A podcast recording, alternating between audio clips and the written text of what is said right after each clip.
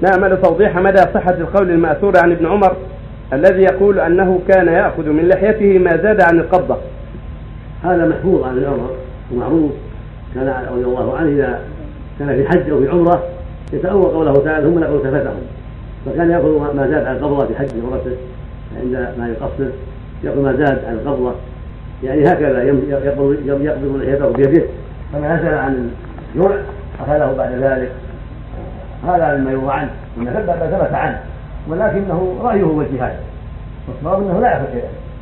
وقول النبي مقدم على ابن عمر وعلى ابن عمر قص الشوارب واعفو اللحى ما قال إلا ما دعا وقال جوز الشوارب اللحى خالف المجوس. وقال وفروا اللحى ولم يقل إلا ما دعا قول عليه الصلاة والسلام. لكن ابن عمر خفي عليه هذا واجتهد وظن أنه داخل في قوله ثم التفته هذا قول مرجوح.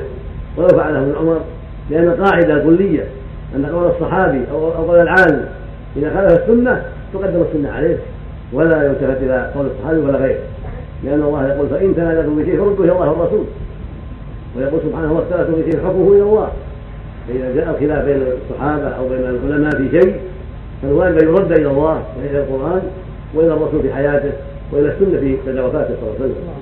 فما وجد من القرآن والسنة في الموضوع هو الحاكم على الناس هو المقدم. يجوز قص اللحى ما يجوز قصها ولا حلقها قد يحرم ذلك ولا يجوز للمسلم أن يقص لحيته ولا يحلقها لا لا منكر. وخلاف ما أمر الله به